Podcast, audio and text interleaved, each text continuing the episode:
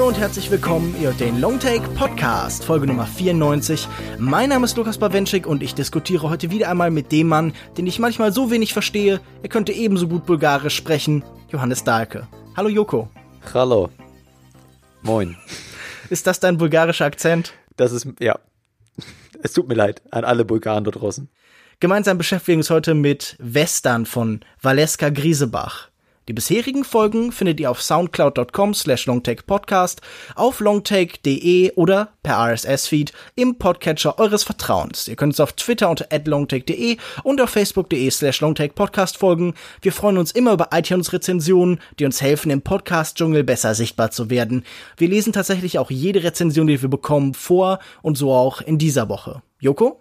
Die neueste Rezension kommt von Theo aus Hamburg und er betitelt seine Rezension für mich der beste Filmpodcast, was ja schon mal schmeichelhaft ist. Und er schreibt, ich sehe teilweise Filme nur, um mir danach die Longtake-Besprechung darüber anhören zu können. Die Kombination aus dem unverzeihlich kritischen Anspruch, mit dem Lukas Bawenschik die Filme betrachtet, und den teilweise überforderten Verteidigungsversuchen der fast schon austauschbaren Gesprächspartner macht den Podcast so unterhaltsam. In Klammern No Front. Wenn mein komplettes Umfeld La La Land in den Himmel lobt, kann ich mich darauf verlassen, dass Lukas meine Kritik noch einmal präziser und pointierter formuliert und dem Kinobesuch einen Mehrwert und weitere Perspektiven hinzufügt. Als Kulturbanause gefallen mir Folgen zu aktuellen Filmen wie Dunkirk oder Moonlight am besten, wobei ihr eure Mühen nicht an Popcorn-Kino wie Transformers oder Marvel-Filmen vergeuden solltet. Und da muss man natürlich erstmal sagen, vielen Dank für die ausführliche Rezension, aber wenn du mich als austauschbar bezeichnest, dann ist es schon so ein kleiner Front, den ich persönlich nehme. Aber gut, wie siehst du das bei Venchik? Naja, es wirft ja eigentlich auch kein gutes Licht auf mich. Das heißt ja im Endeffekt eigentlich nur, ich nehme das Spotlight zu sehr an mich, ich dränge Leute beiseite. Also das mag vielleicht gänzlich positiv gemeint sein und natürlich finde ich das auch sehr freundlich, aber ich habe trotzdem das Gefühl, das beleuchtet eher ein Problem dieser Sendung. Ich werde mich definitiv bemühen, ab jetzt den Gästen und vor allen Dingen halt auch den Leuten, die diesen Podcast gegründet haben, also Johannes und Lukas, mehr Raum zu geben in diesen Gesprächen. Aber das ist ja ein Problem, das schon länger bekannt ist und an dem ich natürlich versuchen werde, kontinuierlich zu arbeiten. Naja, ich finde eigentlich in den letzten Folgen hielten sich die Redeanteile doch relativ ausgeglichen. Übrigens ist es ja auch eine ganz gute Nachricht, dass ich austauschbar bin, weil ich bin ja jetzt ab morgen, tatsächlich ab morgen Freitag, ziehe ich um nach Italien und werde dann natürlich trotzdem noch Teil des Podcasts bleiben, aber es ist noch nicht ganz klar, wie sehr die Kinolandschaft da genau die Filme auch zu bieten hat, die wir hier gerne besprechen würden. Deswegen mal schauen. Aber du hast ja in den letzten Wochen auch eine richtig schöne Kollektion an Gästen zusammengestellt. Ja, definitiv. Da wird noch äh, eine ganze Menge kommen und es wird auch definitiv noch neue Gäste geben. Und ich kann jetzt schon versprechen, austauschbar wird von denen kein einziger sein. Ich würde sagen, wir kommen dann langsam mal zu unserer Diskussion. Wenn Menschen von verschiedener Nationalität aufeinandertreffen, scheitert die Kommunikation oftmals an der sogenannten Sprachbarriere. Doch wenn wir ehrlich sind, dann gibt es eine solche oft genug auch zwischen Landsmännern. Die Sprache kann selbst eine Barriere sein, die das gegenseitige Verstehen erschwert. Western von Valeska Griesebach ist, unter anderem, ein Film über Verstehen und Missverstehen. Eine Gruppe deutscher Bauarbeiter soll in Bulgarien ein Wasserkraftwerk errichten. Unter ihnen ist auch der ehemalige Legionär Meinhard, gespielt von Meinhard Neumann. Er sagt, ich bin hier, um Geld zu verdienen, aber alsbald wird deutlich, dass der stille Außenseiter, wirklich eine Art Westernheld, mehr sucht. Die Arbeit geht nur langsam voran, es gibt logistische Probleme, aber auch der Umgang mit der Lokalbevölkerung ist nicht ganz einfach. Vor allem, weil Bauleiter Vincent, gespielt von Reinhard Welterek, nicht unbedingt ein geduldiger und umgänglicher Mensch ist. Deutschen gegenüber ist man seit dem Zweiten Weltkrieg zumindest vorsichtig, was umso mehr gilt, wenn sie sich verhalten, als wäre der europäische Osten der wilde Westen. Eine Sprachbarriere steht immer auch zwischen Zuschauer und Filmen. Filme sind vieldeutig, jeder ein mehrfach kodierter Text. Das Kino spricht mit uns und zu uns, aber in einer merkwürdigen Fremdsprache, die nicht immer einfach zu verstehen ist. Wir verstehen so ungefähr, dass ein Dolly-Zoom auf ein Gesicht Schock oder Überraschung bedeutet, vielleicht auch eine Erkenntnis. Wir verstehen, dass der Kamerakran beim langsamen Weggleiten von einem Körper am Boden oftmals auch Geist und Seele mit sich nimmt, aber das sind oft auch nur Vermutungen und Gefühle. Joko, mit Western, mit ihren Bildern, will Valeska Griesebach gewiss viel sagen, aber was davon ist bei dir angekommen? War die Sprachbarriere zwischen euch ein Problem? Ich glaube nicht. Ich, äh, mir gefällt diese ruhige und beobachtende Art sehr, sehr gut, die wir hier auch in, in diesem Drama auf die Leinwand projiziert bekommen. Und ich glaube, dass die meisten Botschaften des Films doch tatsächlich sehr gut bei mir angekommen sind und äh, dass auch die Charaktere mir sehr, sehr gut vermittelt wurden. Aber ich hatte tatsächlich in den ersten zehn Minuten des Films vielleicht so ein kleines Kommunikationsproblem mit dem Film und ich weiß nicht, ob es tatsächlich Intention war von der Regisseurin oder äh, ob es vielleicht auch meine Projektion war. Ähm, Glaube ich eher nicht, aber ich hatte das Gefühl, dass in Dialogen immer weggeschnitten wird von der Person, die gerade tatsächlich spricht. Also äh, gerade am Anfang bekommen wir sehr, sehr viele Gruppendiskussionen zwischen diesen deutschen Bauarbeitern, die dann nach Bulgarien auf Montage gehen, äh, zu sehen und zu hören wo sich Meinhard auch ähm, erstmal so der Gruppe vorstellt oder sich da so, so beginnt zu integrieren einigermaßen. Und ich hatte das Gefühl, dass die Dialoge, die aufgenommen wurden, immer aus einer anderen Richtung kommen äh, im Vergleich zu, wo die Kamera gerade hinschaut. So. Und das hat mich gleich zu Beginn desorientiert und ich glaube, dass es auch, um meine Frage von drei Sekunden selbst zu beantworten, durchaus Intention war, dass man so ein bisschen dieses Kommunikationsproblem, das Problem der Integration von Meinhard in eine neue Gruppe auch als Zuschauer vermittelt bekommt. Und da hatte ich so die ersten paar Minuten mit zu kämpfen, aber ich muss sagen, dass der Film mich dann doch sehr, sehr gut abgeholt hat. Und ähm, gerade wenn es dann tatsächlich auch um die Kommunikation zwischen Kulturen und Sprachen geht, sobald das in den Film tritt, hat mir das alles sehr gut gefallen. Ich finde eine Beobachtung ja tatsächlich ganz interessant. Diese Männergruppe, die uns da vorgestellt wird als so ein eigenes Milieu, das mhm. sind ja sehr spezifische Menschen. Das sind ja definitiv Menschen aus einer Arbeiterklasse. Das sind Menschen, die so einen ganz speziellen Jargon sprechen die sprechen jetzt kein ganz klassisches Hochdeutsch, sondern da ist viel Berlinerisch dabei, wenn ich das richtig gehört habe. Und die haben auch alle so irgendwie so einen ganz eigenen Sprachstil, eine ganz eigene Grammatik, die vielleicht nicht die ganz übliche ist. Und ich finde eine Beobachtung in der Hinsicht interessant, dass wir ja tatsächlich diese Gruppe erstmal auch so ein bisschen chaotisch und vielleicht sogar fast führerlos erleben. Also wir wissen, dass Vincent da irgendwie eigentlich der offizielle Anführer ist, aber man merkt, was in dieser Gruppe eigentlich wirklich gilt. Und wir sehen das am Anfang zum Beispiel daran, es gibt so eine Art Initiation für Meinhard. Er soll zeigen, ist ein Grobmotoriker oder ein Feinmotoriker. Also formuliert das, glaube ich, Vincent ihm gegenüber und er soll irgendwie was reparieren. Und wir sehen dann sofort, in dieser Welt gilt vor allen Dingen eine Kompetenz irgendwie im Umgang mit der ganzen Arbeit. Aber wir erleben Meinhard auch relativ schnell als irgendwie so ein Außenseiter in der Gruppe. Er sitzt in ganz vielen Gesprächen, die dann geführt werden, so ein bisschen außen. Er will an vielem nicht wirklich teilhaben, sondern er ist immer so ein bisschen, so ein bisschen distanziert. Und ich glaube allgemein, wir sehen bei ihm sehr schnell, dass er jemand ist, der so ein bisschen mhm. nirgendwo dazugehört, der auch so ein bisschen die Identität und Zugehörigkeit sucht. Und das ist ja definitiv das, wovon die Geschichte deinem weiteren Falle auch, auch sehr viel erzählt. Genau, und das Interessante ist halt, dass er vielleicht auch am Anfang so distanziert ist zu der Gruppe, weil das kulturell vielleicht nicht ganz sein Anspruch ist. Ja, also ich will jetzt nicht sagen, dass er hochkultiviert ist. Im Gegenteil, er passt schon auch zu seinen Kollegen, die da mit auf Montage gehen.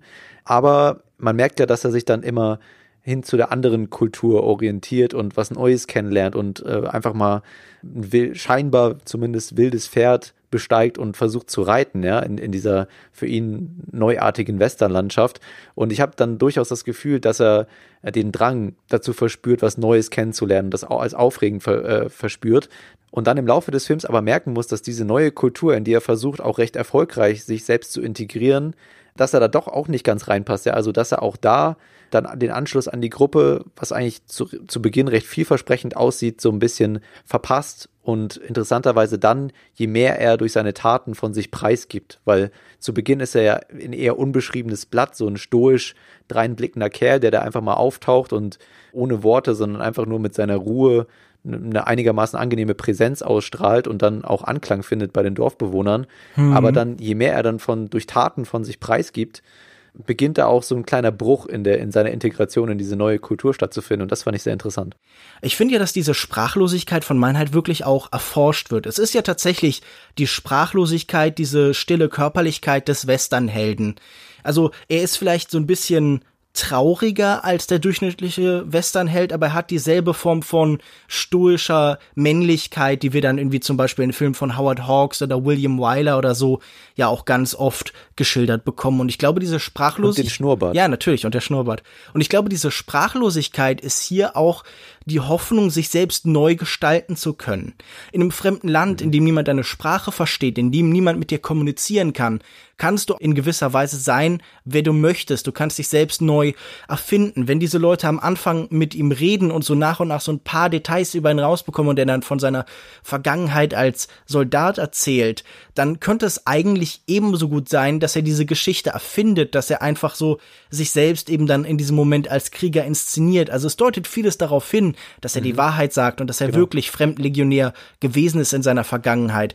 Aber ich finde interessant, wie die Abwesenheit von Kommunikation dafür sorgt, dass man ja, so eine große Freiheit finden kann. In diesem Film geht es ja immer wieder um Freiheit, sowohl in diesen Dialogen manchmal, aber auch eben in den Bildern, diesen typischen großen, offenen Westernbildern mit ganz viel Landschaft, die die ganze Zeit dieses Versprechen geben, das könnte alles dir gehören. Also das ist ja auch dieser typische Western-Gedanke, dieses äh, Manifest Destiny. Hier kann jeder werden und sein, was er will. Das ist so ein gelobtes Land, das einem gegeben worden ist was natürlich auch sofort konterkariert wird, weil es natürlich auch, und das wird auch in diesem Film, glaube ich, oft thematisiert, ein unheimlich kolonialistischer Gedanke ist. Also, wenn wir dieses Lager der Bauarbeiter sehen, dann wird da sofort die deutsche Flagge gehisst. Und natürlich geht es hier auch ganz explizit darum, wie man eben als deutsche Firma irgendwo in den Osten kommt und fast so ein bisschen das Land auch okkupiert.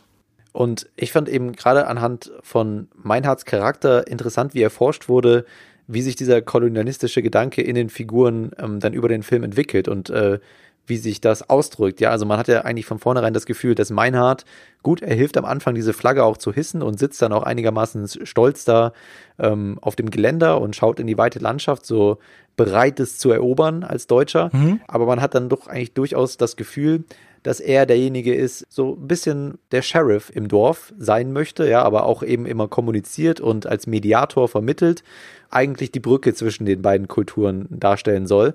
Man merkt dann aber doch, äh, gerade auch mit den späteren Entwicklungen im Film, dass er sich von diesem kolonialistischen ähm, Gedanken nie ganz getrennt hat. Also er hat sich nicht komplett auf die Kultur eingelassen, sondern man merkt, dass er seinen Status auch in dieser neuen Kultur verteidigen möchte. Sobald da neue Bauarbeiter, die dann sich auch langsam beginnen zu integrieren, nach ihm reinkommen, merkt man, wie sehr er sich wieder als Alpha-Tierchen aufspielt, ja, und wie sehr seine ganze Erziehung, die er in seinem Leben bisher so erfahren hat, und das sagt er dann ja auch irgendwann später, in einem, in einem Dialog, dass es immer um den Stärkeren geht, der gewinnen soll, ja, oder der Stärkere gewinnt halt, so eine ganz einfache Binsenweisheit, nach der er lebt, dass sich die dann wieder durchschlägt und er sich eben nicht so als der weltoffene Kerl präsentiert, sondern doch eben als der Soldat dann, ja. Und das fand ich sehr interessant. Ja, er gibt sich zuerst so ein bisschen als der Liberale. Wir haben ja am Anfang so eine Trennung zwischen eben Vincent, seinem Bauleiter, der eben immer sofort eine Härte hat, eine Aggression. Er geht immer vom Schlechtesten aus bei seinen Mitmenschen. Also wenn man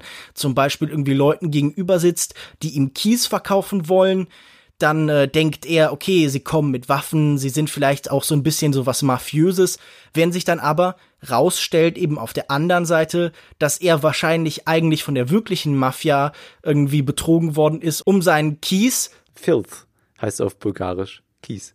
Filth. Dass er eigentlich betrogen worden ist um seinen Kies und diese Menschen ihm ja auf gewisser Weise helfen wollen. Und auf der anderen Seite ist tatsächlich dieser Mensch, der so ein bisschen diesen Going Native Gedanken hat, der integriert wird so ein bisschen in diese Dorfgemeinschaft, der eben der Helfende ist, der Zugängliche, der Freundliche, der, der nicht wie seine anderen Bauarbeiterkollegen irgendwie halt auch auf die Frauen des Dorfs mit so einer komischen Macho-Aggression zugeht, sondern halt irgendwie eigentlich eher der umgängliche, freundliche ist.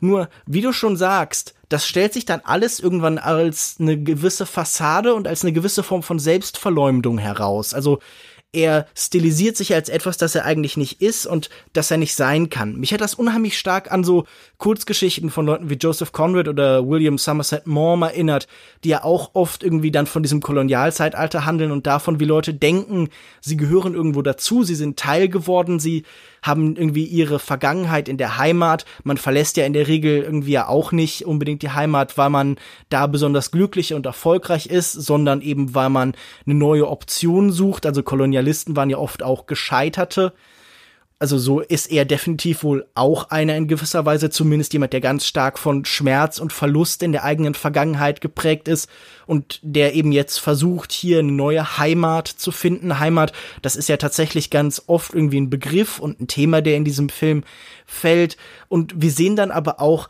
wie auch dieser Wunsch Heimat sich zu schaffen in der Fremde.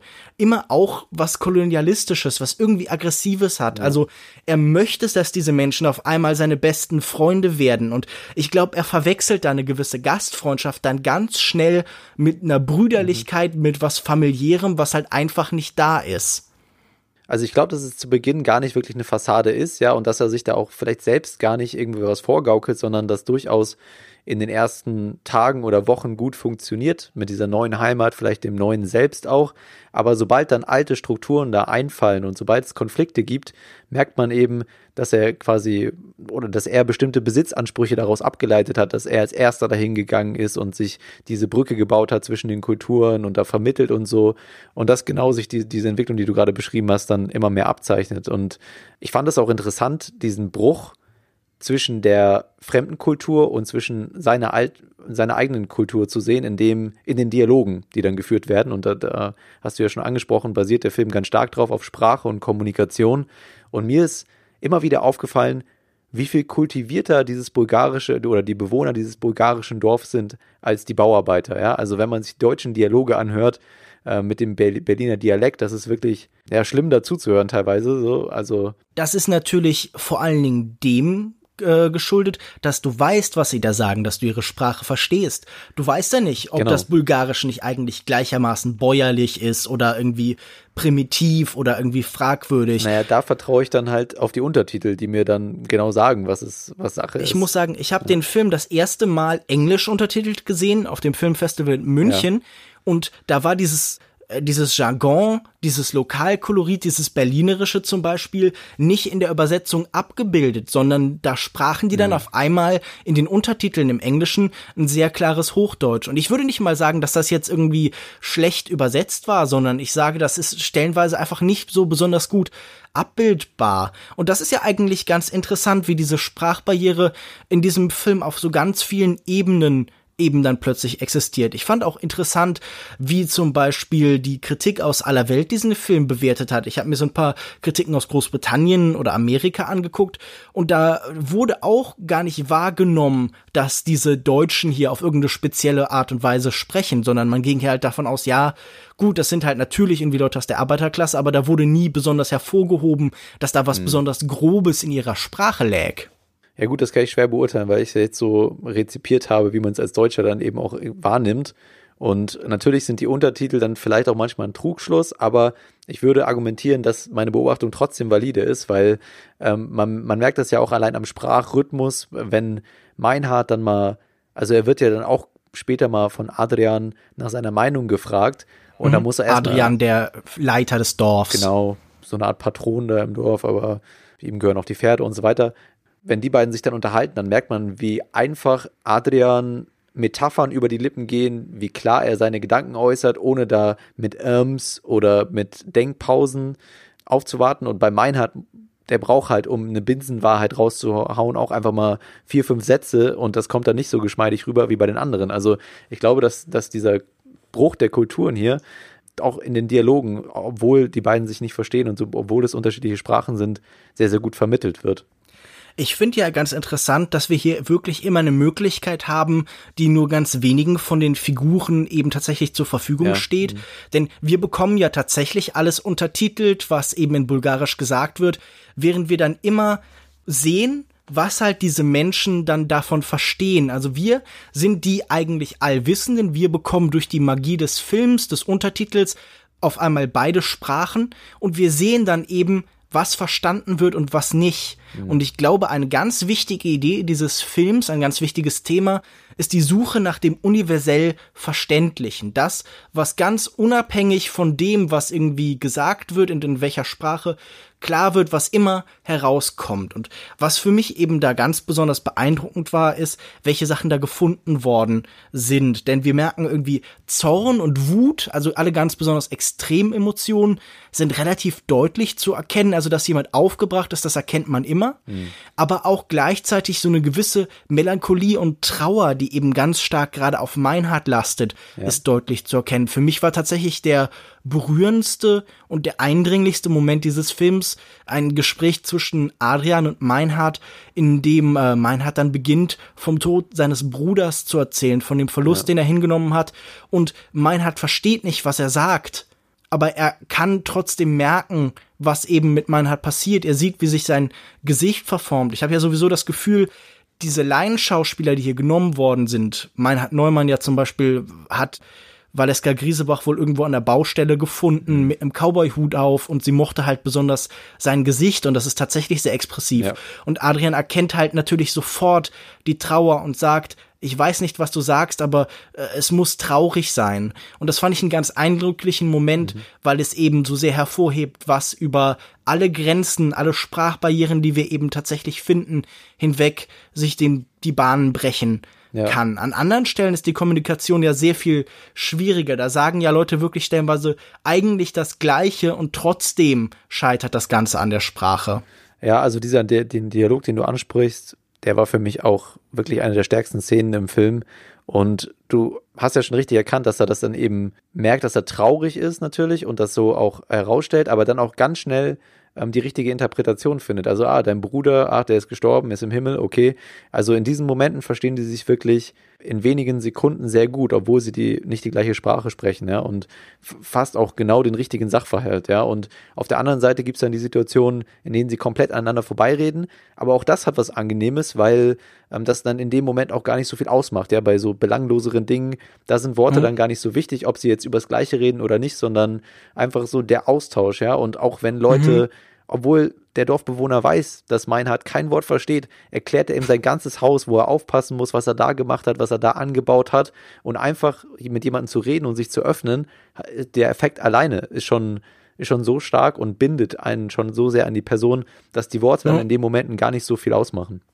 Ich finde ja auch interessant, wie man jemanden auf positive und auf negative Weise benutzen kann, wenn seine Sprache anders ist, wenn er sich nicht verständlich machen kann. Zum Beispiel gibt es ja diesen Moment, da wird er der Dorfältesten vorgestellt, so eine Art mhm. Übermutter. Und dann wird ihr gesagt, oh, guck mal, hier ist ein Deutscher, er möchte sich entschuldigen. Das ist natürlich überhaupt nicht seine Intention. Aber trotzdem freut sie sich sehr darüber, dass hier jemand ist, der sich mit der eigenen Vergangenheit auseinandersetzt und der halt irgendwie sagt, so hey, tut uns leid damals für den Zweiten Weltkrieg. Mhm. Das ist alles nicht so toll gewesen das könnte man jetzt irgendwie als Betrug werten oder als irgendwie Verfälschung seiner Aussage, aber trotzdem hat es irgendwie was Nettes, es ist irgendwie trotzdem ein angenehmer und schöner Moment des Beisammenseins. Aber das ist genau das Problem, was Meinhard dann später hat, dass häufig in sein Schweigen mehr reininterpretiert wird von den Dorfbewohnern, als eigentlich wahr ist, ja. Und da wird ihm teilweise werden ihm Sachen gut gesprochen, die er vielleicht gar nicht so gemeint hat oder so, auch wenn er natürlich am Anfang sehr, sehr gute Intentionen hat und da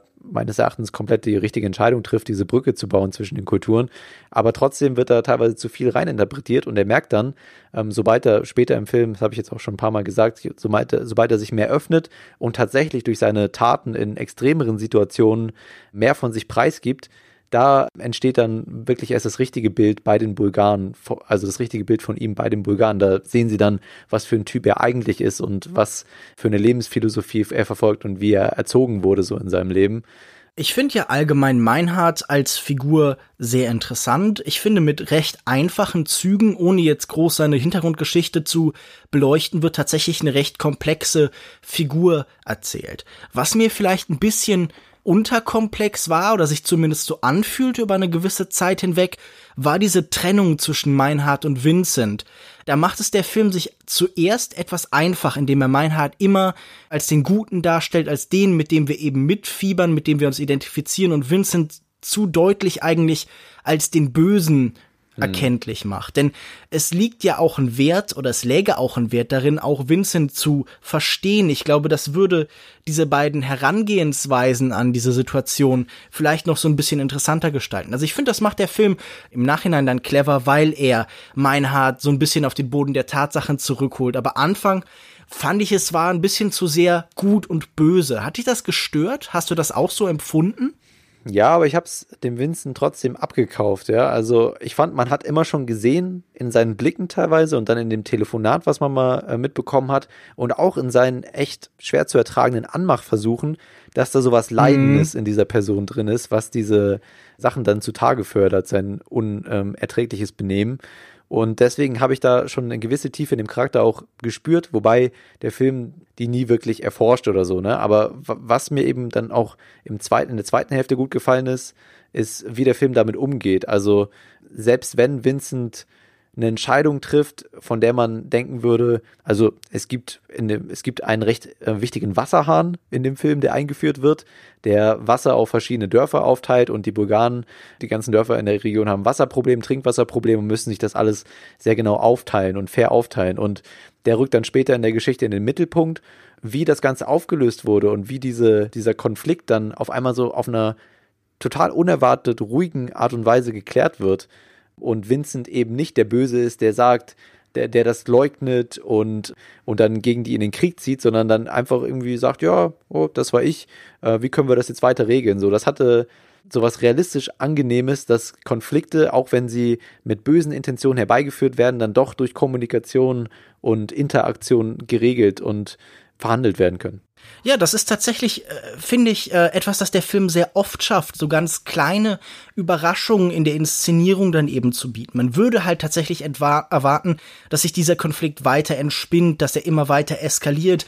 Wir spüren ja auch so eine latente Gewalt in der Luft, aber hier verpufft die nicht, sondern sie wird auf einmal umgeleitet und wir sehen, dass hier auch eine bestimmte Form von Kommunikation ist, die gelingen kann, nämlich halt wirklich so ein Aushandeln. Ich glaube ja sowieso, dass das ein Film ist, der auf so einer ganz spielerischen, ganz angenehmen Art sehr stark sich eben tatsächlich einsetzt für Völkerverständnis. Natürlich mhm. gibt es hier Momente, in denen man auseinanderdriftet, aber es gibt eben auch immer wieder Momente, in denen man Gemeinsamkeiten findet, in denen man zusammenfindet.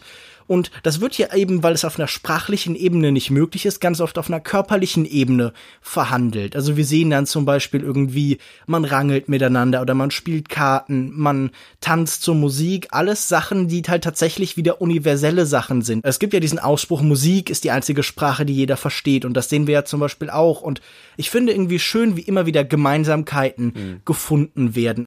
Diese Idee, dass einfach, wenn man sich einander annähert, dass dann doch irgendwie im Großen und Ganzen was was Gutes bei rauskommt, selbst wenn da so aggressive Typen wie Vincent rumrennen, das ist ja eigentlich sehr schön. Ja, genau. Also ich glaube, dass dieser interkulturelle Hoffnungsschimmer dann gerade gegen Ende des Films auftritt oder die Entwicklung dann dahin sehr interessant ist, weil ich glaube, dass es zu Beginn und über weite Strecken im Film erstmal ein Film äh, über Dominanz und äh, Überheblichkeit ist ja, oder dass man, dass sich die eine Kultur über die andere Kultur hebt oder zumindest in ihrem Verständnis. Also man, man hat da die Deutschen, die kommen da an aus einer, aus einer fortschrittlichen Nation und sagen, ach, als sie dann in die Stadt fahren, ach, wie sieht hier das, wie sieht das denn hier aus? Das ist ja so wie vor 20 Jahren oder so. Und auf der anderen Seite hat man dieses Dorf, was erstens, finde ich, gar nicht so schlimm aussieht, infrastrukturell. Und zweitens merkt man dann in dem Umgang mit den Kulturen halt, wie überlegen die Dorfbewohner eigentlich sind. Das habe ich ja vorhin schon mal gesagt, aber dann hört man dann sowas raus, ja, meine Tochter studiert hier, die studiert in Sofia, dann Adrian erzählt, dass er Kinder in England hat und in Amerika und so weiter. Und da merkt man, was für ein kulturelles Standing diese ganze Gesellschaft dort hat und dann im Vergleich eben diese Deutschen da ankommen, die sich eigentlich für was Besseres, was Fortschrittlicheres halten, aber dann mehr und mehr und auch gerade in der Person von Meinhard merken müssen, dass ihre Kultur im Vergleich was Primitives hat, ja, auch wenn es dann um Waffen später geht in dem Film und er so ein bestimmtes Geschenk macht, wird es dann auch mit dem, mit dem Kommentar aufgelöst, sowas brauchen wir nicht, so regeln wir hier Dinge nicht, sondern wir verhandeln die Sachen, ja, wir setzen nicht auf Gewalt. Und das ist einfach schon ein meilenweiter Fortschritt, die diese Kultur in dem Dorf gegenüber den Bauer, den deutschen Bauarbeitern hat und dass diese, dieses Überlegenheitsgefühl sich in dem Film immer wieder umkehrt. Und das fand ich äh, ja, super. Ja, das hat natürlich auch total mit dieser Idee zu tun, dass diese Menschen ja glauben, sie wären in einem Western und sie wären im Wilden Westen. Für sie dann halt logischerweise der Osten. Aber das natürlich gar nicht so ist. Das ist ein Film, der auch davon erzählt, dass es diese weißen Flecken in der Landschaft, die Ferne, das ganz Fremde, eigentlich nicht mehr in dieser Form gibt, sondern es gibt andere Gegenden. Aber die Regeln und die Logiken, die wir aus der ganzen Welt kennen, die gelten eigentlich auch da. Auch dort schickt man irgendwie seine Kinder ins Ausland, um um zu studieren. Auch da ist die Globalisierung da. Man äh, ist ja nicht umsonst mit einem multinationalen Konzern irgendwie hingekommen, um aus Deutschland wahrscheinlich irgendwie über mit durch EU-Gelder und öffentliche mhm. Ausschreibungen und sowas dann Wasserkraftwerk hinzupflanzen diese Welt ist nicht mehr so wie früher. Es gibt keinen gänzlich anderen Ort, keinen wilden Westen mehr. Und sie verhalten sich auch im weiteren Jahr tatsächlich wie so Wildwestfiguren, weil sie diesen selben Machismo vertreten. Also wir sehen ja hier auch tatsächlich dieses Milieu, diese Bauarbeitergruppe, das sind ja zum größten Teil Laiendarsteller, werden auch so ein bisschen erforscht. Wir haben hier ein durchgängig oder einen großen Teil weibliches Team, das eben so eine Gruppe von Männern versucht zu erforschen und zu verstehen ich finde diesen ambivalenten Blick wirklich ganz toll und ganz angenehm, weil wir haben natürlich auch diese Momente, wie du sie schon beschreibst, dieses, äh, ich will jetzt nicht flirten oder verführen sagen, sondern dieses billige Angrabbeln und diese seltsam aggressiven Momenten und dieses alberne Kasperle-Theaterhaftes. Aber wir haben auch so wirklich schöne und tolle Momente von so einer harten Herzlichkeit, von so einem Beisammensein, das ganz angenehm ist. Und da gibt's dann auch Momente, in denen sich man, in denen man sich mal gegenseitig die Zöpfe flechtet oder so und darüber spricht, welchen Conditioner man denn eigentlich benutzt, weil man merkt, bestimmte Sachen äh, sind halt einfach nicht mehr so klar auf ein Geschlecht zuzuordnen. Ja. Also ich stimme dir dazu. Ich weiß jetzt gar nicht, ähm, weil mir das auch im Vorhinein gar nicht so genau bewusst war. Ich bin natürlich wieder total blind in den Film reingegangen, wer Regie, Regie führt, wer das, dass das ganze Team weiblich ist. Das war mir komplett fremd. Deswegen ist mir also natürlich aufgefallen, dass es da viel um Männerdominanz, Dominanzen und äh, Stellungsspiele in der Gesellschaft geht und so und dass Frauen gerade zu Beginn eine sehr untergeordnete Rolle spielen, sowohl bei den Deutschen als auch bei den Bulgaren, ja. Ähm, Wobei das dann aufgeweicht wird, das Bild von den Frauen, die, dass sie eben nicht nur die Bedienung sind und den Männern irgendwie was kochen, sondern dann lernen wir später auch die Älteste im Dorf kennen. Aber dass es über weite Strecken schon um Männerdominanzen geht. Ist dir da sonst noch ein bestimmter Blick aus dieser weiblichen Perspektive aufgefallen.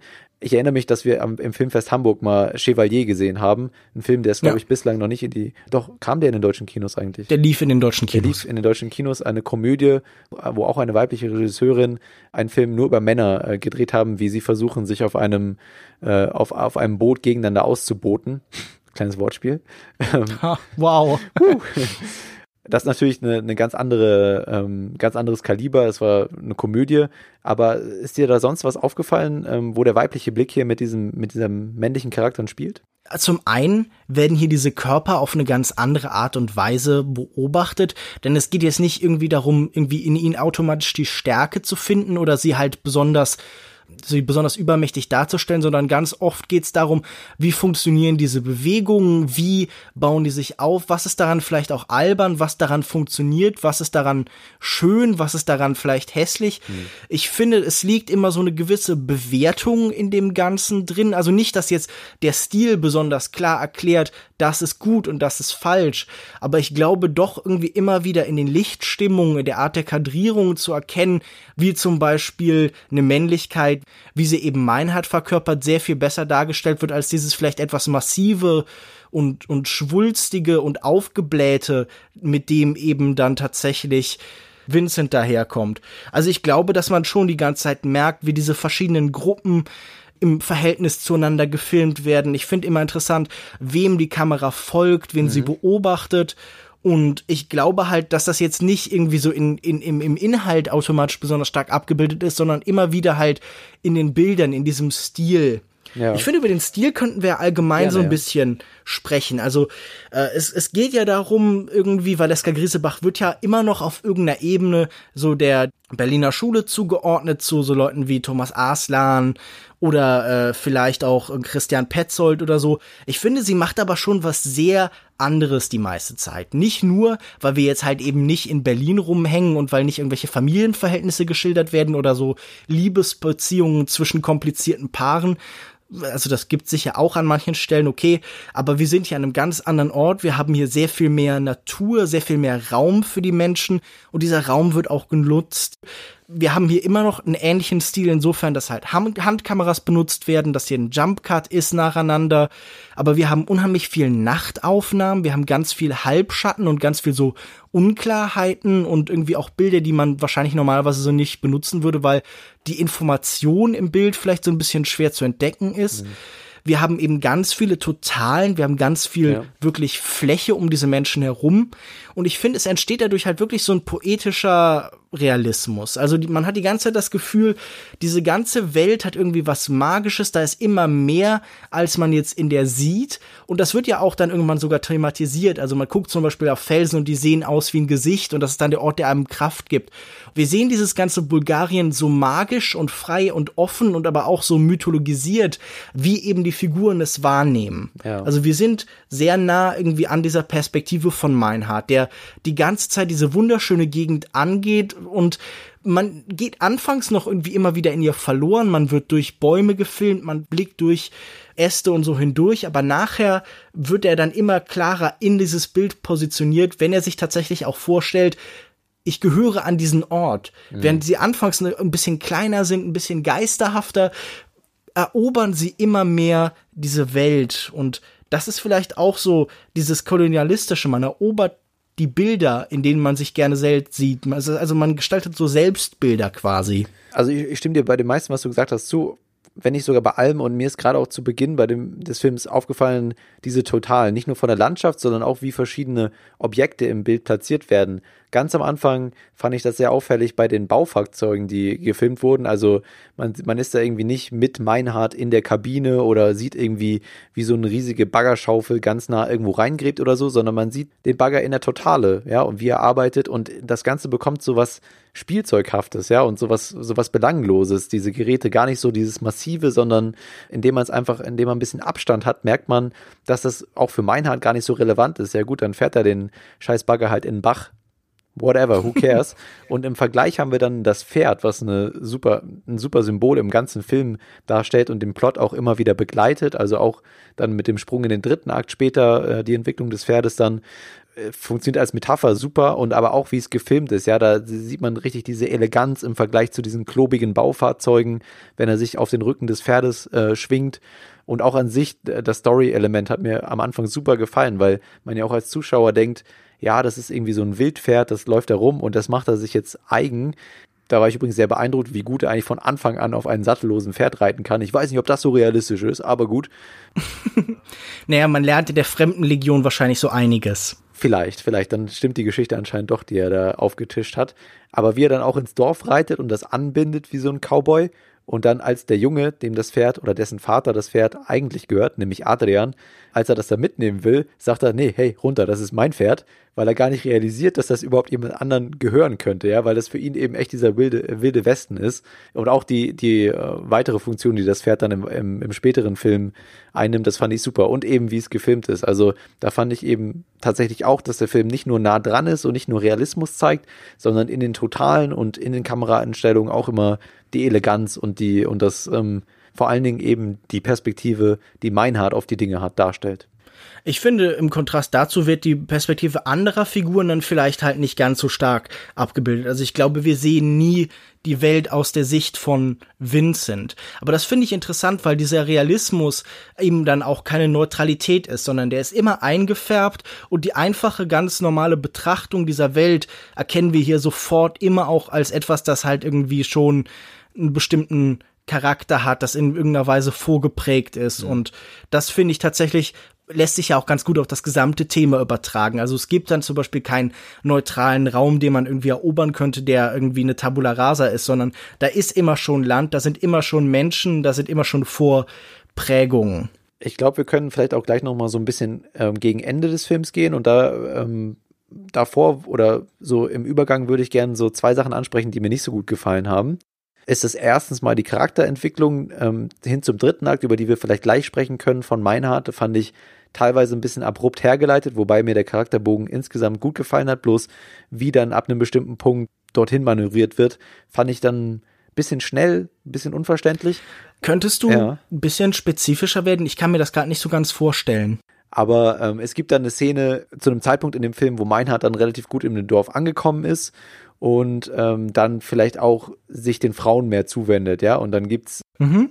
eine Art Date, das er hat, ja. Und das fand ich echt so, das kam für mich aus dem Nichts. Und es ist mir klar, welche Funktion dieses Date erfüllt, weil es sich auch um die Frau dreht, die Vincent vorher, der Vincent vorher schöne Augen gemacht hat.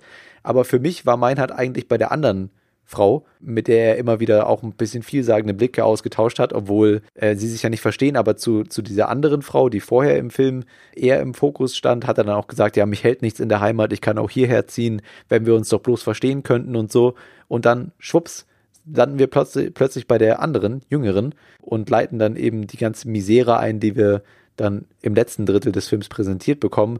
Und das war für mich ein bisschen zackig und äh, diese Bitterkeit, die dann in Meinhard durchschlägt im ähm, darauf folgenden Entwicklungen, ja, die kam für mich einfach ein bisschen abrupt. Ging dir das nicht so? Ich weiß nicht. Ich glaube, das hat definitiv etwas damit zu tun, dass auch Meinhard sehr plötzlich sich für Teil dieser Welt hält und sehr plötzlich das Gefühl hat, jetzt muss ich hier Teil sein. Also er sagt dann auf einmal, okay, kann man das hier vielleicht kaufen? Und er überlegt jetzt schon dahin zu ziehen. Und wie du schon sagst, sagt er auch, okay, ich könnte mir sehr vor, gut vorstellen, hier hinzukommen, nichts hält mich.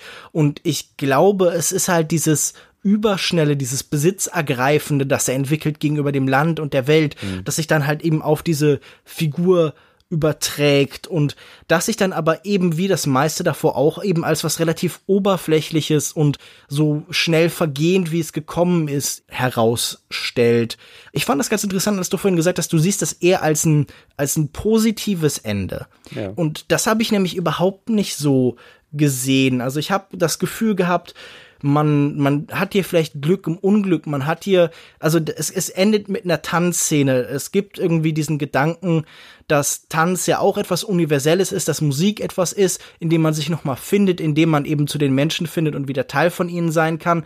Und das ist dann aber so was Kompensierendes. Ich habe das Gefühl, was wir hier im Universellen finden bei Griesebach, ist auch immer das, was eben das Oberflächlichste vielleicht manchmal ist. Mhm. Also Universelles kann entweder universell sein, weil es ganz besonders tief in den Menschen liegt, oder eben, ja. weil es so flach und gleichförmig ist, weil es halt einfach wie, keine Ahnung, der unspezifische Rahmen ist. Also universell ist sowohl irgendwie das Gefühl von, von Angst im Dunkeln, aber halt eben natürlich auch zum Beispiel die Idee, dass, keine Ahnung, Menschen zwei Beine haben und so. Und ich musste bei diesen letzten Szenen so ein bisschen an Travail denken, also an der Fremdenlegionär von ähm, Claire Denis. Das ist ja allgemein ein Film, der hier sehr viele Parallelen hat. Es geht um so eine Männergruppe, die halt in einem fremden Land ist und beide enden mit einer Tanzszene und Natürlich ist es nicht derselbe Totentanz eben wie bei Botravai, mhm. aber es ist schon auch ein Tanz, der eine Frustration ausdrückt. Das ist ja. was Ungelenkes. Auf einmal sind die Menschen wieder im Fokus da, aber man, man tanzt nicht mit den anderen zusammen, sondern man tanzt nur unter ihnen.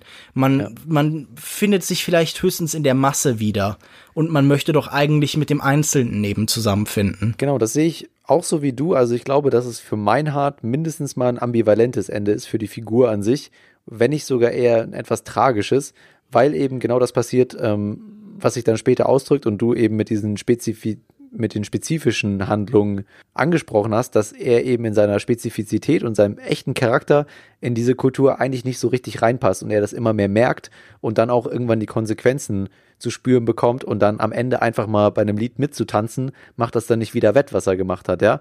Auf der anderen Seite ist das Ganze vielleicht auch so ein bisschen ähm, so ein ein Prozess und ein Ritual, ja. Also das sagt der Adrian auch, macht er nicht so viele Gedanken, sowas passiert auf dem Dorf mal. Und natürlich klingt das dann vielleicht nicht ganz ehrlich. Vielleicht denkt sich Adrian auch, ah, was ist das jetzt eigentlich für einer? Was habe ich, was hab ich mir hier für einen angeschnackt? Aber irgendwie hat er ja auch recht damit. Und das merkt man an der Figur von Vincent, die eben auch echt denkbar schlecht in die Integration startet, aber dann später doch angenommen wird auf so eine gewisse Art und Weise. Und ich glaube einfach, dass diese, diese Auf und Abs dann auch dazu, zu, dazugehören und die Konflikte auch gewisserweise dazugehören, dass sie dann auch gelöst werden und verhandelt werden können, um eine erfolgreiche Integration dann zu gestalten. Und deswegen sehe ich es jetzt weder als komplett tragisches Ende für Meinhard oder für diese gesamte deutsche Gruppe noch als komplett äh, als ein Happy End, sondern irgendwas dazwischen. Aber auf jeden Fall ein Prozess, bei dem man Fortschritt machen kann. Ja, also wenn man, mhm. das sehe ich auf jeden Fall und das ist für mich so der Hoffnungsschimmer. Für Meinhard persönlich sehe ich es auch so wie du, dass er sich so ein bisschen verzockt hat und am Ende merkt, er passt doch nicht ganz rein, aber das ist jetzt vielleicht seine letzte Chance, ähm, weil er sonst auch nirgendwo ein Zuhause hat auf der Welt und deswegen äh, versucht das dann jetzt am Ende, er steht ja vor dieser Entscheidung, geht er oder bleibt er, versucht das jetzt mhm. da, aber ähm, ob das dann von Erfolg gekrönt sein wird und ob er sich da wirklich als ein Teil der Familie, dieser Dorffamilie bewähren kann, das ist fraglich auf jeden Fall. Er ist halt so eine unheimlich moderne Figur, weil er mit allem so spielerisch umgeht. Das Ganze ist ein sehr spielerischer Film. Es gab kein festes Drehbuch, sondern das ist zum größten Teil entwickelt worden und improvisiert. Das sind ja auch alles Laiendarsteller und man hat dann eben überlegt, was würden die jetzt in der Situation sagen und so.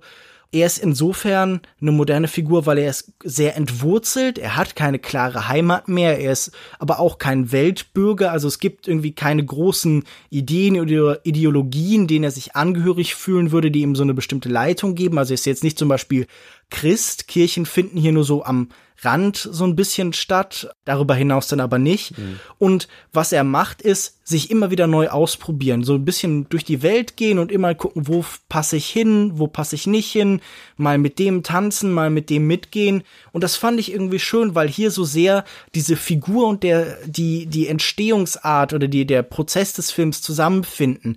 Also man sucht mit seinen Figuren ja irgendwie im improvisierten Film immer so eine Rolle und Identität und gleichzeitig ist hier auch eine Figur, die eben ihre Identität und ihre Rolle in der Welt sucht. Und das mhm. scheint mir einfach so ein sehr gutes Zusammenfinden ja. zu sein. Und ich finde, als Zuschauer wird man dann auch so ein bisschen desillusioniert, weil man ja auch von Meinhard wirklich zu Beginn das Gefühl hat, dass er echt so eher ein weltoffenerer Kerl unter den Bauarbeitern ist. Und dann wird man aber doch auch enttäuscht als Zuschauer und muss ähm, sich eingestehen, dass also alle müssen sich eingestehen. Meinhard muss sich selbst eingestehen, dass er nicht das ist, für was er sich gehalten hat. Die Bulgaren äh, sind enttäuscht von ihm und als, als Zuschauer hat man dann auch plötzlich äh, Vorbehalte doch bei der kompletten Identifikation mit der Figur. Das so umzusetzen, das, das verdient schon großes Lob. Ich würde noch gerne eine Sache ansprechen, die mir ein bisschen missfallen hat ähm, in puncto Identifikation und zwar das ist die Performance von Meinhard Neumann also ich fand ihn insgesamt gut und in einigen Szenen herausragend. Du hast auch schon angesprochen, die Szene über, als er über seinen Bruder redet. Aber dann in anderen Szenen fand ich ihn doch arg monoton. Also da merkt man dann vielleicht schon auch den Laiendarsteller, äh, wenn er irgendwie solche Fragen wie, was ist Wahrheit?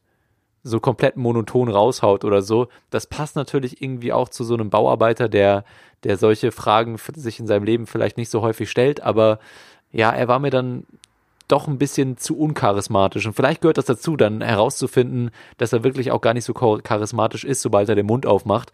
Aber ja. Das fand ich aber immer ganz bemerkenswert. Also jedes Mal, wenn er was sagt, ist das so eine ganz große Irritation, weil er klingt anders als erwarten, als man erwarten würde. Er klingt so ein bisschen höher und er klingt aber auch irgendwie sanfter, als man erwarten würde. Und jedes Mal wird das auch vom Film so ein bisschen inszeniert wie eine Irritation. Du sagst ja schon, ganz oft ist die Kamera nicht auf dem Sprechenden und dann hören wir auf einmal seine Stimme von irgendwo kommen und die Sätze klingen dann auch immer so ein bisschen fremdartig. Und ich glaube, hier hilft es tatsächlich, dass er so ein bisschen monoton ist, weil seine, seine Sprache in dieser Welt ja so irritierend klingen soll. Also ich meine, für die einen, weil sie nicht verstehen, aber auch unter den Deutschen wird er ja nicht wirklich verstanden. Er löst sich ja relativ schnell schon von den anderen und irgendwie ist immer so ein bisschen so ein merkwürdiger Außenseiter. Ja. Eine Sache, die ich gern noch ansprechen wollte, ist, ich glaube ja, dass die meisten Filme immer auch irgendwo vom Kino erzählen. Und ich habe am Anfang schon von dieser Barriere, von dieser Sprachbarriere zwischen Film und Zuschauer gesprochen.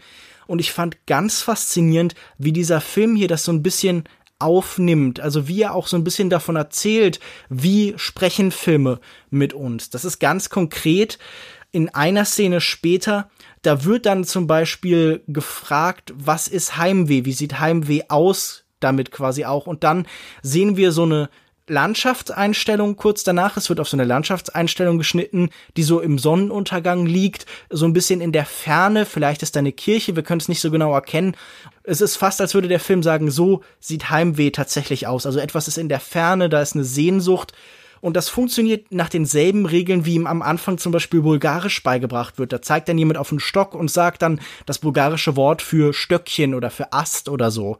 Und da finde ich interessant, wie der Film uns fast an manchen Stellen äh, so ein bisschen versucht, seine eigene Sprache beizubringen, als wäre der Film auch ein Fremder, der vor uns auf die Leinwand projiziert wird und wir müssten den jetzt kennen und verstehen lernen.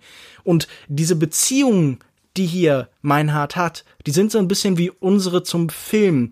Die sind so ein bisschen wie die zu den Bulgaren. Wir verstehen sie nicht ganz, aber trotzdem kann da ein großes Gefühl von von Zusammengehörigkeit sein, von einer Wahrheit, die man zusammen hat, von einer etwas Universellem und vielleicht Emotionen, die man teilt. Und das fand ich eben eine ganz faszinierende Vorstellung, diese Idee, dass Filme für uns immer so ein bisschen sind wie eben Fremde, denen wir ein bisschen näher kommen, aber da bleibt immer ein kleiner Rest und das macht vielleicht auch ihre Faszination aus. Vor allen Dingen, weil Filme ja auch ein Produkt sind von fremden Menschen, von einem Regisseur mit einer Vision, der oder ein Drehbuchschreiber mit Erfahrungen, aus der, der aus seinem Leben erzählt, halt äh, vielleicht jetzt nicht bei Transformers, aber bei solchen Filmen, die wir hier üblicherweise oder gerne besprechen, schon. Und das ist natürlich da auch immer, ähm, gut, da kommen wir dann wieder auf die Diskussion, wie, äh, wiefern kann man Werk und Autor trennen und so weiter. Das will ich jetzt nicht aufmachen, das Fass. Filme sind ja auch eine menschliche Ausdrucksform und deswegen ist da Fremdheit und, ähm, und das Kennenlernen, das gegenseitig Kennenlernen, das macht schon Sinn, ja. Ich fand das einfach sehr faszinierend, wie jetzt so diese Ideen von Wittgenstein, also dieses Sprachspielerische, diese Idee von der Sprache, die die Grenze der eigenen Welt eben darstellt, da so filmisch umgesetzt wurde. Also das ist fast so, ich habe mir manchmal gedacht, schwingt da auf so einer ganz tiefen theoretischen Ebene auch die Filmtheoretikerin und Germanistin äh, Valeska Griesebach eben in dem Ganzen mit, ohne mhm. dass ich das jemals irgendwie als theoretisch oder trocken erlebt habe.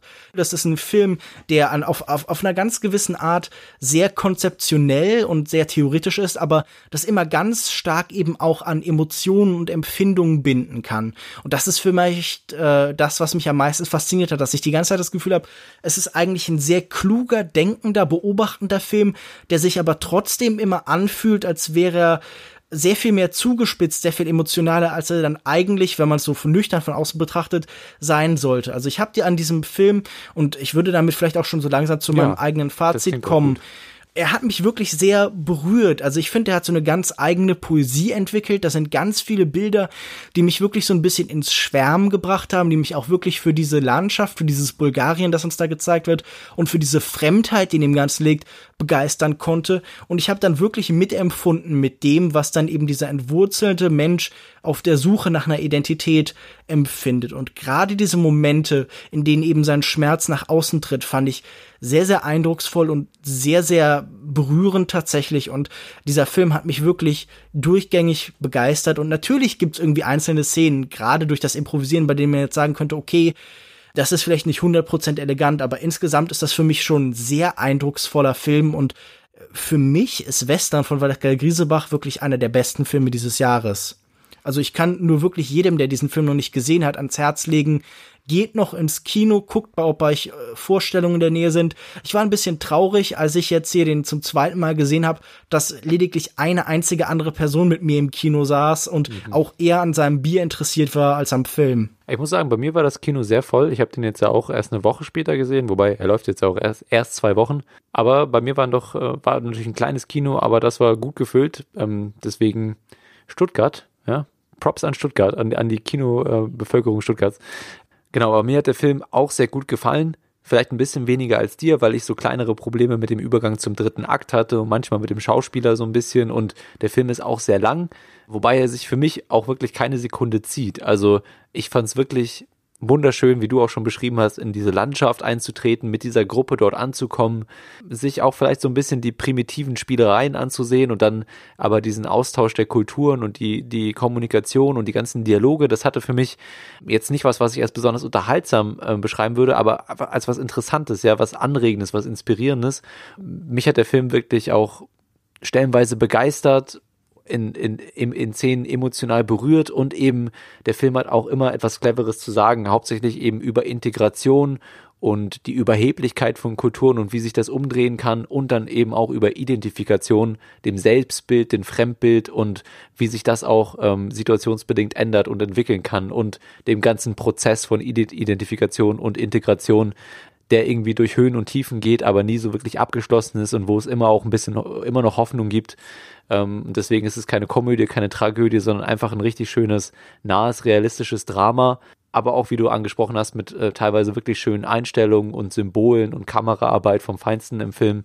Ähm, deswegen bin ich auch sehr, sehr angetan und gebe 4,5 von 5 möglichen Sternen, Lukas Bawenschik. Und äh, wenn ihr das komplett anders seht als wir, wenn das zum Beispiel für euch wirklich ein furchtbares Machwerk war, ein Film, bei dem ihr nichts empfunden habt, der euch nur auf die Nerven gegangen ist, der euch vielleicht sogar gelangweilt habt, dann könnt ihr uns das gern schreiben. Natürlich auch, wenn ihr ähnlich empfindet wie wir. Wir freuen uns über jeden Kommentar, Die äh, möglichen Kanäle haben wir ja schon am Anfang der Folge genannt.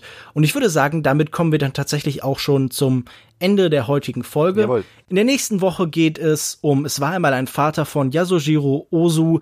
Darüber werde ich mit Thomas Laufersweiler von Schöner Denken sprechen. Es war einmal ein Vater von 1942. Wer den Film noch nicht gesehen hat und vielleicht in Vorbereitung auf die Diskussion ihn sich anschauen möchte, der kann das gerne tun. Er ist bestimmt über verschiedene Kanäle verfügbar. Hm. Nun gut.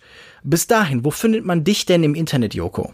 Äh, Im Internet findet man mich auf Twitter, at Jokoda, J-O-U-K-O-D-A und auch auf Instagram und ansonsten äh, auch in Italien, zwar nicht im Internet, aber im echten Leben. Deswegen sage ich Ciao, äh, weil ich noch kein anderes Wort gelernt habe auf Italienisch, aber das kommt dann schon irgendwie. Das ist ja wie auch in, äh, wie in Western. Ich näher mich einfach der Kultur an, ohne jegliche äh, sprachliche Vorkenntnisse und das wird dann schon irgendwie gut gehen. Und äh, ich bin dann gespannt auf meine Erfahrungen da. Aber ich bin natürlich äh, so austauschbar ich vielleicht auch sein mag, vielleicht dann doch nochmal äh, für den einen oder anderen Podcast mit dabei, mit an deiner Seite. Und äh, wir müssen mal schauen, oder ich muss einfach mal schauen, welche Filme da laufen, wann die da laufen, wie, ob das zeitversetzt ist im Vergleich zu Deutschland. Und ansonsten ähm, bleibt uns ja immer noch die gute alte Blu-ray oder DVD oder VOD, ähm, die wir gemeinsam auch schauen können und dann auch äh, in einem Podcast dann besprechen. Also ganz äh, raus äh, bin ich dann doch nicht. Also wenn ihr vielleicht Experten seid für die italienische Kinolandschaft, dann könnt ihr uns das gern auch in die Kommentare oder per Mail schreiben an äh, feedback at longtake.de, da kann man das auch erreichen. Also wer Joko da informieren und beraten möchte, der sei herzlich eingeladen. Mich findet ihr im Internet auf Twitter unter @kinomensch, auf kinomensch.wordpress.com, auf facebook.de slash kinomensch und regelmäßig bei kino-zeit.de und beim Filmdienst. Und ich würde sagen, bis dahin bleibt mir nur noch zu sagen, tschüss, bis zum nächsten Mal. Ciao a tutti. Scusi, mangiare. Scusi, Pizza, Spaghetti. Babri babri, Mo babri mol molto bene. Okay, haut rein. Leute.